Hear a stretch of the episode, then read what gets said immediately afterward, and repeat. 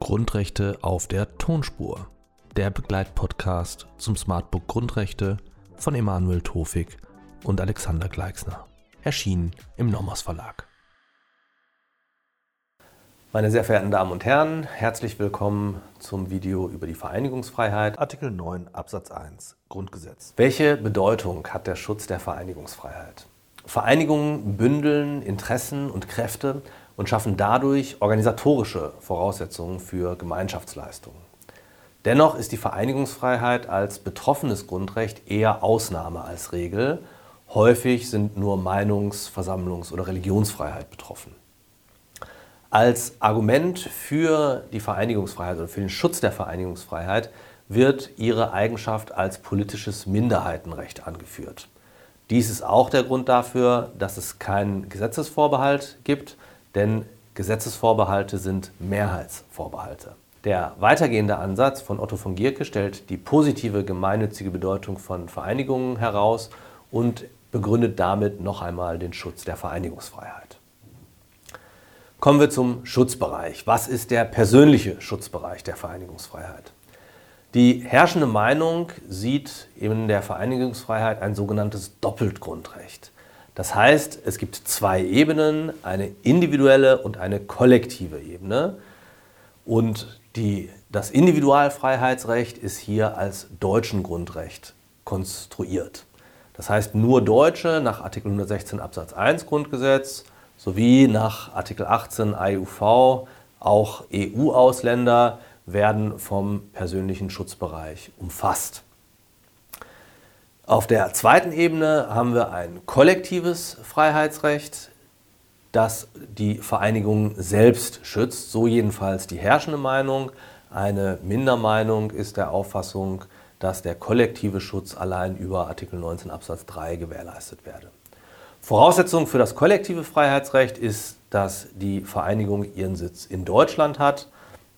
Außerdem werden von diesem kollektiven Freiheitsrecht nicht erfasst Parteien, weil es für sie in Artikel 21 eine besondere Norm gibt, ähm, Lex Specialis. Äh, dafür sei auch hingewiesen auf 2 Absatz 2 Nummer 2 des Vereinsgesetzes. Ferner sind auch Religionsgemeinschaften nicht vom Schutzbereich umfasst, auch hier wieder, weil es Lex Specialis gibt, also Artikel 4, 1 und 2 Grundgesetz sowie Artikel 140 Grundgesetz in Verbindung mit Artikel 137 Absatz 2, Absatz 5 und Absatz 7 der Weimarer Reichsverfassung. Was ist nun der sachliche Schutzbereich der Vereinigungsfreiheit? Vereinigung ist ein Oberbegriff, für dessen Definition wir uns orientieren können, nicht zurückgreifen können, aber orientieren können an 2 Absatz 1 Vereinsgesetz. Danach muss es sich um einen Zusammenschluss einer Mehrheit von natürlichen oder juristischen Personen handeln und diese, dieser Zusammenschluss muss auch auf längere Zeit erfolgen. Anders als bei der Versammlung gibt es hier keinen Augenblicksverband. Die Vereinigung muss freiwillig zusammen, sich zusammenschließen. Das heißt, es gibt keinen Schutz gesetzlich angeordneter Zwangszusammenschlüsse. Äh, also beispielsweise von ähm, berufsständischen Körperschaften. Ferner muss die Vereinigung einen gemeinsamen Zweck verfolgen.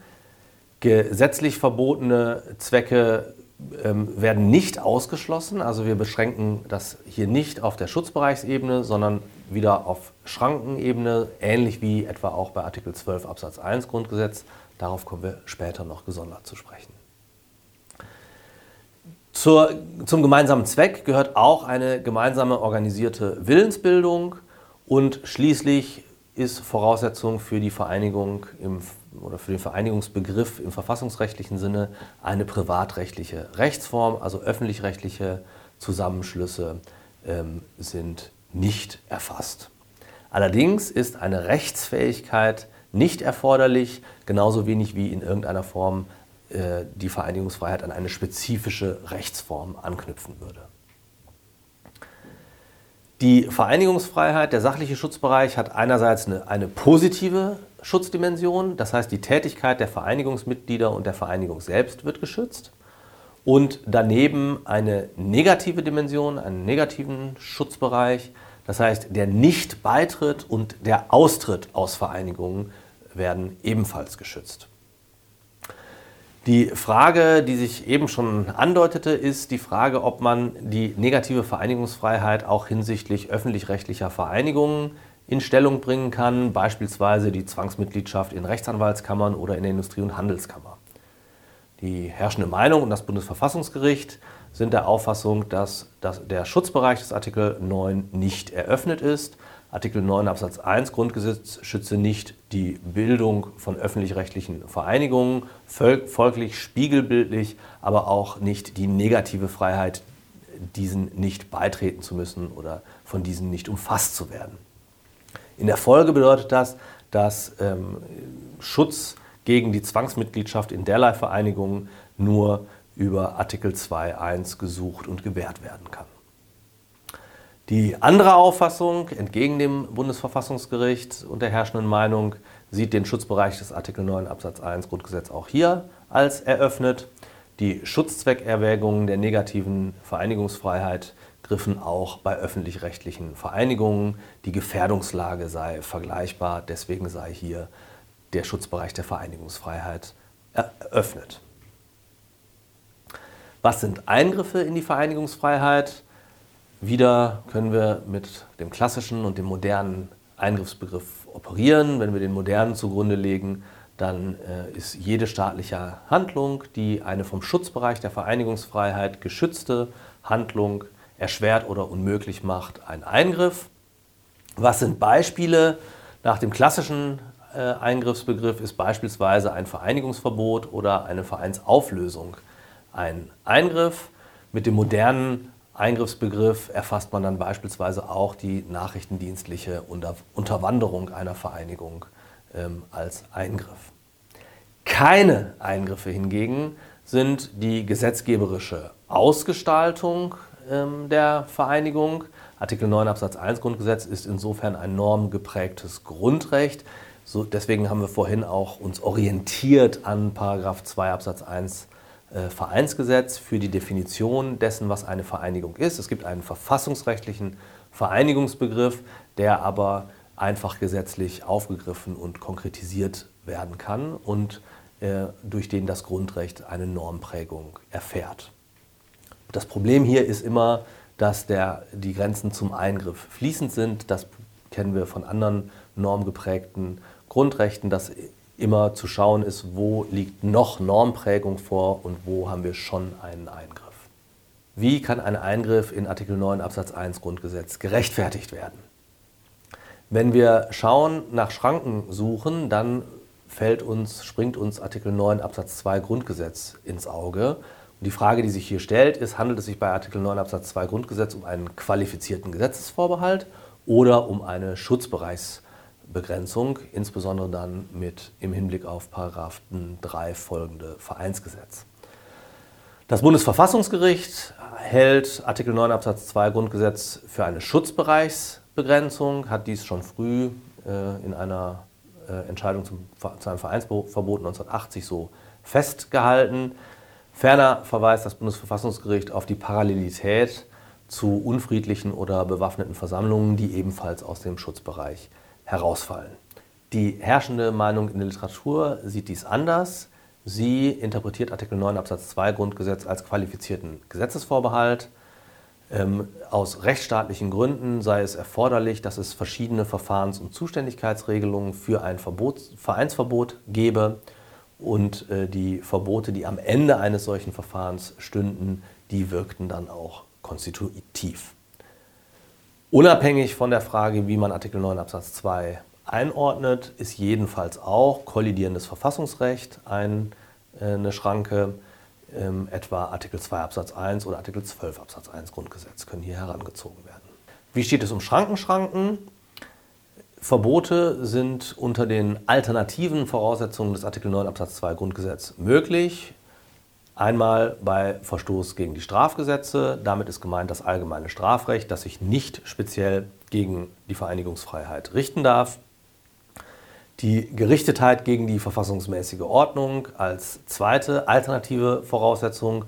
Hier ist nur die freiheitlich-demokratische Grundordnung gemeint. Insofern ähm, ist diese Formulierung enger als Artikel 2 Absatz 1 zweiter Halbsatz Grundgesetz. Drittens die Gerichtetheit gegen den Gedanken der Völkerverständigung. Wenn der Frieden unter den Völkern und Staaten gestört wird, dafür sei etwa auf Artikel 26 Grundgesetz verwiesen, dann kann auch unter dieser Voraussetzung ein Verbot ausgesprochen werden.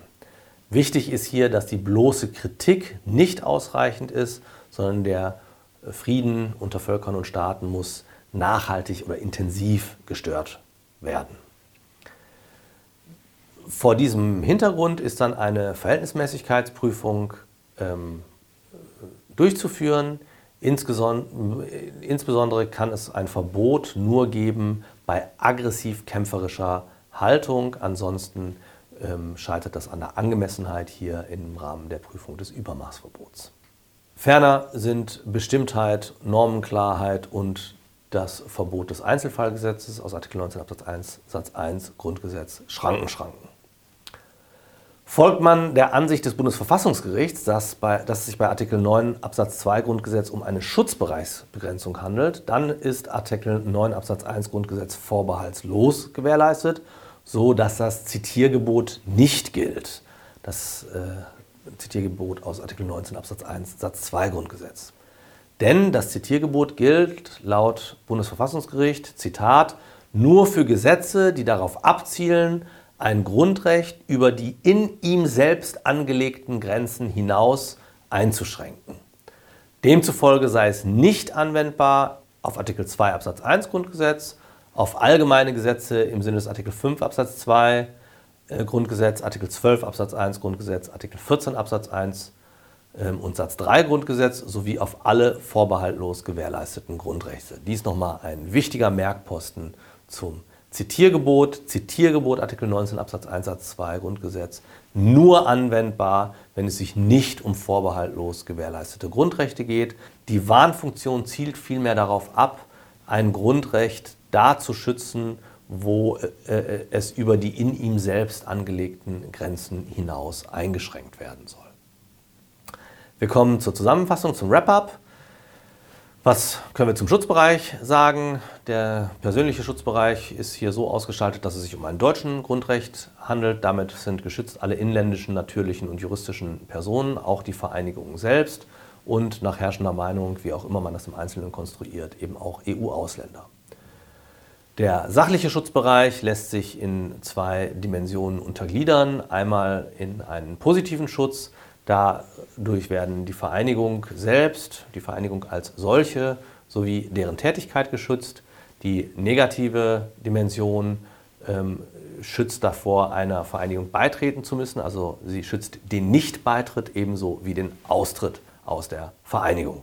Das Bundesverfassungsgericht hält Artikel 9 Absatz 2 Grundgesetz für eine Schutzbereichsbegrenzung. Das ist umstritten. Das wäre aber nach Auffassung des Bundesverfassungsgerichts auch hier im sachlichen Schutzbereich zu erörtern. Eingriffe sind sowohl nach klassischem als auch nach modernem Eingriffsbegriff denkbar.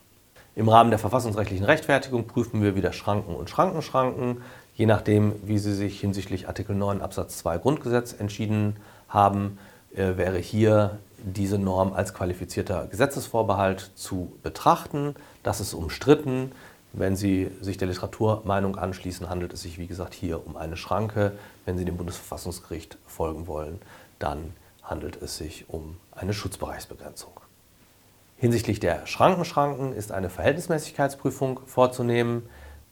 Wenn Sie Artikel 9 Absatz 2 Grundgesetz nicht für einen qualifizierten Gesetzesvorbehalt, sondern für eine Schutzbereichsbegrenzung halten, dann handelt es sich um ein vorbehaltlos gewährleistetes Grundrecht, so dass es hier nur ähm, kollidierendes Verfassungsrecht geben kann. Dann müssen Sie natürlich ganz klassisch eine praktische Konkordanzprüfung durchführen. Bitte beachten Sie das Zitiergebot und das zum Zitiergebot Gesagte. Ich danke Ihnen für Ihre Aufmerksamkeit zu unserem Video zur Vereinigungsfreiheit.